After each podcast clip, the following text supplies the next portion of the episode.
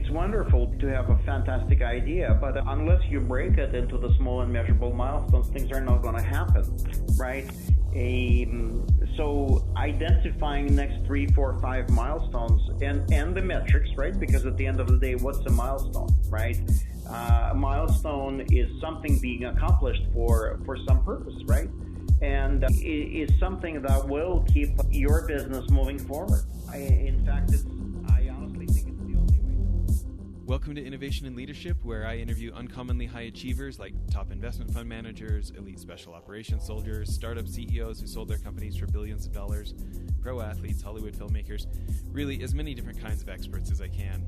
The whole idea is to hear how they did it and then what advice they have for the rest of us that can be applied to the organizations we're trying to grow and innovate. Thanks for listening, and I hope you enjoyed today's show. This is part two of our interview with Alex Goryachev. Um, if you missed part one, please go back and hear about his new book, Wall Street Journal bestseller, Fearless Innovation, and the case studies we've been talking about TripAdvisor and Bloomberg Philanthropies and some of these things. But, Alex, you know, where I really want to jump in is this idea of the human relationship aspect of innovation and entrepreneurship and and this idea of it being a team sport you know it's something that people talk about a lot and you'd be hard pressed to find anybody in a startup who doesn't think you know cooperating and people skills and thinking like a team you know nobody would say oh those are bad ideas. And yet so many of us maybe haven't achieved a level of mastery at that that we probably should. Any thoughts about that disconnect? Um, yeah i think that disconnect comes in from look a lot of people confuse the invention with uh, with innovation among many things right? And when we think about invention of course, invention can occur. Uh, there can be a lonely inventor. In fact, if I look at probably most patents, a lot of them is a result of a, of a solo work, right? But when you think about commercializing those patents, and mind you, over 90% of the patents in the US are not commercialized, right? It takes a team and it, it takes that effort to, to get to a new level.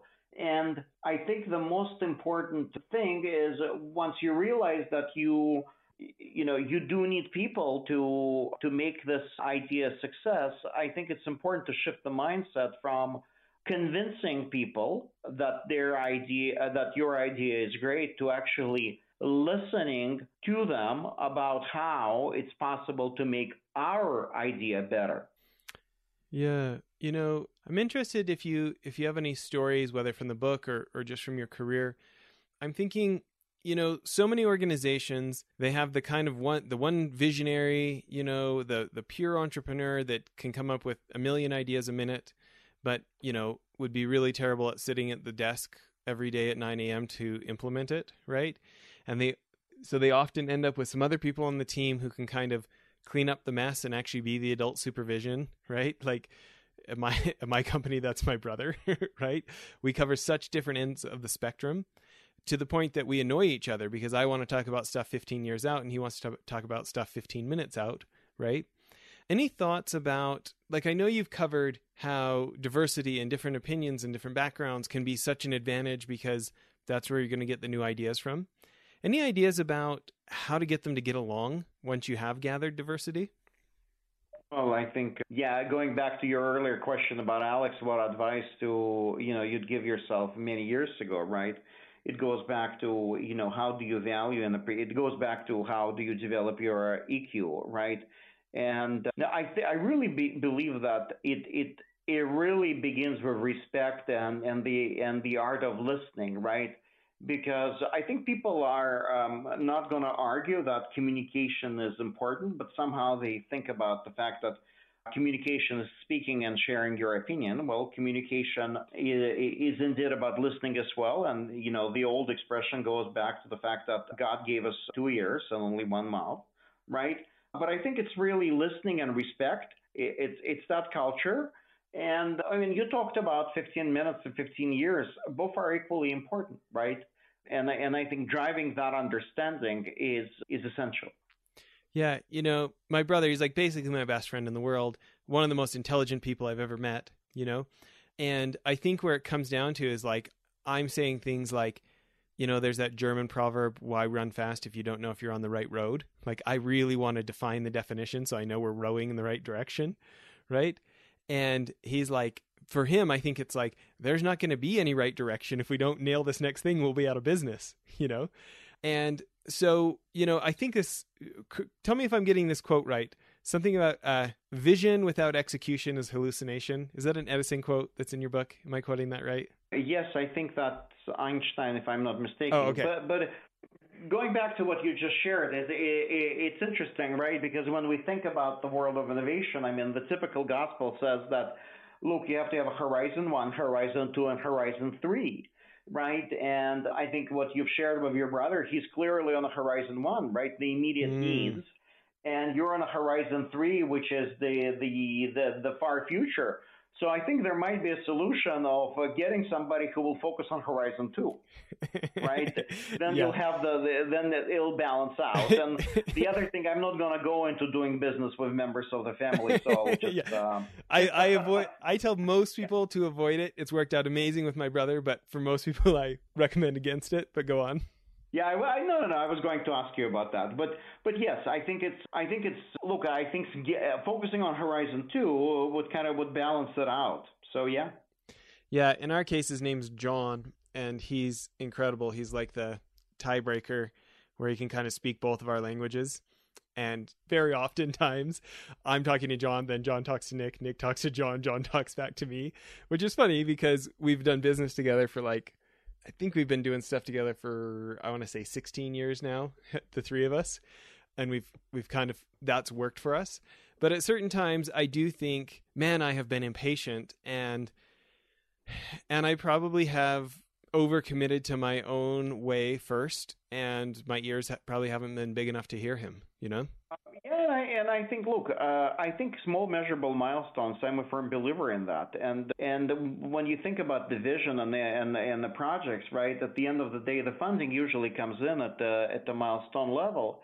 And so my advice to others has always been focus on the things where you see the milestones.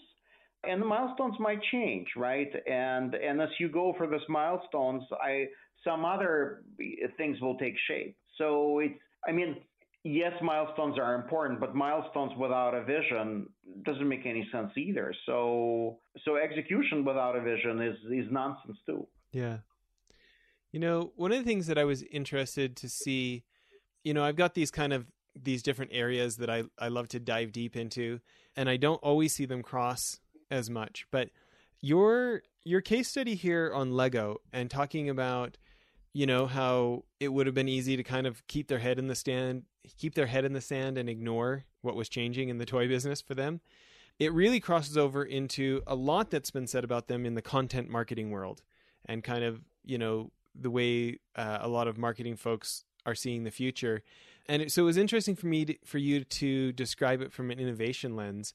For people who don't know can you kind of set the stage a little bit about what had happened to Lego as video games were getting more popular and that kind of stuff? Yeah, well, when I when when we think about Lego, right, it's just it's just an incredible example of how I mean a relatively small and and established company has uh, experimented in so many different ways, right, and when we think about the the bridge between physical and virtual, right, something that we talk about every day now, Lego manifests in in both, right? They have a they have a significantly diversified, or over years, they have a significantly diversified their business, right? Uh, from movies to games to to Lego sets to robotics, uh, they uh, to theme parks right uh, they were able to always stay connected with you know with kids and parents by launching by launching products in different spaces and and that took a lot of risk and and they took that risk and and they were very successful with it right? If i think about my family and right now with kids at home you know a lot of our time and, and money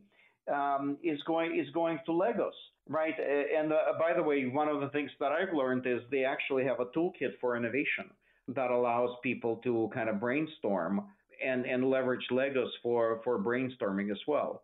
So it's just an incredible example of a of a company that is that what we would call legacy, but we would not perceive it as legacy in any way or form. It's a, it's a very modern and a very successful company, and at the end of the day, it it has uh, physical things and has virtual things, and they magically work together. You know, I think for me that goes back to your original saying about you know that advice of don't don't be don't get comfortable, don't stay comfortable. You know, I think about these founders, these entrepreneurs who already have a big business, but they they really want to take it to that next level, and and yet there is that fear of I worked so hard to get to this level, I don't I don't want to risk it, right? And something you said there about uh, I can't remember exactly how you said it, but what I heard is making small bets, you know, making survivable experiments, right? They didn't go bet the whole Lego future on one big idea, that they were trying these things and then doubling down on what works instead of you know, instead of doing some one big risk. Is that is that fair or how would you say it different? Yeah, I mean, uh, again, it's about small measurable milestones, right? it's wonderful to have to have a fantastic idea, but unless you break it into the small and measurable milestones, things are not going to happen, right? Um, so identifying next three, four, five milestones and and the metrics, right? Because at the end of the day, what's a milestone, right? Uh, a milestone is something being accomplished for for some purpose, right? And is something that will keep your business moving forward. I, in fact, it's I honestly think it's the only way to go. Yeah. So, you know, there you know, there haven't been a lot of other folks in the toy space who have created significant revenues from from, you know, major motion pictures with A-list to actors in it, right? And yet that is, mm-hmm. you know, that is a you know, 100 million dollar movies. I mean, this is n- no joke, right? When you think about this idea of how to help some organization that is maybe coming to the conclusion we're a bit too comfortable. And they're thinking, okay, what do we do about this? And it's like, well, everybody already has a day job. I don't know that we have a bunch of extra time and extra money to go run these experiments and do these things. And you know, they're thinking of all the obstacles to to getting out there and and you know, trying some measurable experiments. What kind of best practices, what kind of ideas do you recommend as far as running contests or setting up, you know, their own little skunkworks side business or hiring someone else for that instead of stealing someone from this job or what what do you what do you recommend? Well, I think uh, it's a great question, right? And we and we talk about at the end of the day, it's about being too comfortable or too busy, right? And so it sounds from your question that a lot of it is a setting up a business case for it. Does it, is this really a priority? And when I think about that, I think the ultimate business case that any business owner should ask is what is the cost of not doing it? And what will mm-hmm. happen if I if I don't take any action? And and I think after like some soul searching, the the response would be, well, most likely we will become irrelevant over time and go out of business, right? So I think the case is the case for rein, constantly reinventing yourself is is essential, right? How to do that is a different question. You know, my advice is, is, is the critical thing is to get all of your employees involved, right? It's not really about hiring, you know, a special person for it or hiring or or a cool team and you know somewhere in the hip corner of the office with kombucha on top, right? It's about um, ensuring that those ideas come from your um, from your employees or business partners in, in the beginning of, of this podcast, we talked about the fact that, you know, that great ideas can come from, from anywhere, right? We talked about inclusion and diversity. We, we talked about breaking silos. And I think everyone will agree with you, you don't need to have silos, right? So the best way to put that on to the test and the best best way to get everybody involved in the process is by actually asking people what their thoughts are and asking everyone to contribute, not just engineers or marketing people or operations people, but really driving that as a cross functional effort, no matter if your company is 15 people or 50,000. Yeah. When you have employees who, you know, maybe they're in a bit of rut, in a bit of a rut of, yeah, but this is what we do and this is what I got hired to do you know, why do why do we have to spend time on this innovation stuff? Like, you know, that that all seems crazy. Shouldn't we just stick to what works? Any thoughts about helping them become more more open minded? Great question. To be honest, I haven't met employees like that, uh, or, or rather, or let me put it differently. I haven't met individual contributors like that. I've met a lot of managers, and they do this out of goodness of their heart because at the end of the day, they want to protect their teams and they want to make sure that they deliver on their KPIs. So when I think about how do you change that, it really, I think ultimately, I hate to tell you this, but it goes back to, to metrics, right? Because what gets measured typically gets improved, right? Or there's a focus on it. So at the end of the day, I think in in any line of business that, that you're in or any department, I think getting teams measured on innovation is essential. And that could be whatever new ideas or new revenue that comes from new ideas, whatever that is. But when you tie compensation to it, things happen. Well, that is such a great so, point. So uh, maybe maybe if I can add a point, I think you said something. Hey, this is not a part of you know my my job description as a potential response, and my answer would be innovation needs to be a part of everyone's job description, right? And uh, so let's update the job description. it's it's true. You know what would be interesting is, you know, even if that was symbolic, but the idea of like literally getting your job description typed out and added to and it's like, "Hey, from here forward we're going to need this from you too." You know? And like I could see it being like a formal thing and, you know, that could actually be really interesting to have to have it not just be like a side comment in the hallway at the water cooler, you know, but to eh. literally change a job description. Yeah, and I think so many people will be thrilled about you know about that because when we look at any organizations, we ultimately we know what can we do to make things better, right? Or eh, even more often, we know what are the things that we need to stop doing for things to get better, right? Even in our personal lives, whatever mm-hmm. they are, we we have those answers.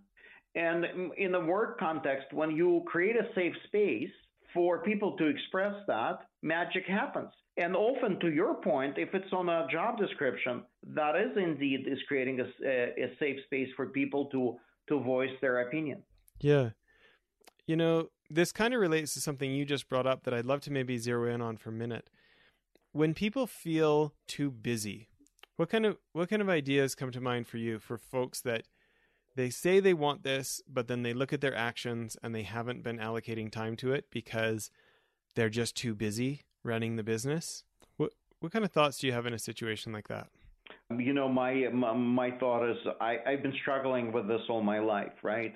I'm the kind of, I, in fact, I'm I'm talking to you and I'm staring at the piece of paper that it's like a fillable form that says this week, and it has Monday, Tuesday, Wednesday, Thursday, and a couple of days have several number one priorities. and what I've learned many years ago is that is somebody mentioned, like Alex, if everything is a priority, nothing is a priority. I keep repeating this, uh, but clearly there's room for me to to improve that. When if you know the answer, or if you'll hear the answer, please let me know because I'll use it. Yeah, it's tough, right? This balance, especially if we if we start to get fearful about you know, fearful about disappointing customers and losing revenue now. You've been around so many innovators and you've you've seen so much and you've done a number of things from Pfizer and IBM to Napster and Cisco and when you think about innovating your own future, where where are you going next or what what kind of ideas are on the horizon for you? You know, I think I mean obviously right now, I think all of us are thinking uh, about kind of what to do next because, look, we always knew that the future is unpredictable, but we have the illusion that, or I had the illusion that I can somewhat predict it. Um, it's very clear right now that I can't. One of the things that I'm I'm really uh, fascinated about is the fact that we have the opportunity when we talk about the new normal, right, or we, we go back to normal, right. I think there's so much in that normal that many of us want to change, right? And be that social justice, be that uh, the environment, and or w- whatever those opportunities are. I mean, I'm personally just fascinated with the fact that as we kind of stop the activity, you know, globally in in so many cases in terms of manufacturing or driving or just being polluters, how environment is coming back in so many ways and you have you know birds and animals and and so many different things so i think what really excites me is it's clearly that we can join together and and and solve solve an issue. So solving those bigger global challenges, be that poverty or or the environmental challenges, I think uh, that's something I'm clearly passionate about, and and I'm and I can clearly see that when people are coming together, amazing things are possible. Yeah, you know, I'm excited to stay in touch and hear kind of with the book and you know you getting booked for these speaking gigs now and teaching workshops. I'm really interested to see who you connect with and and and what you do next. Yeah, thank you. And I and I think it's to me the the book is a is a is a vehicle to to share what I know but learn from others, right? So I hope like-minded people and not so like-minded people will reach out and I and I'd love to stay connected with with your audience. It's it's a diverse group of people with uh, with amazing thoughts and I, and I and to your point when we don't think about competing but when we think about winning together things happen and, and I'd love to stay connected. That's great. Well, everybody, please go get your own copy of Fearless Innovation. And and Alex, thanks for coming back, coming back on the show. Thank you for having me. I really appreciate it. This is great. Bye, everyone.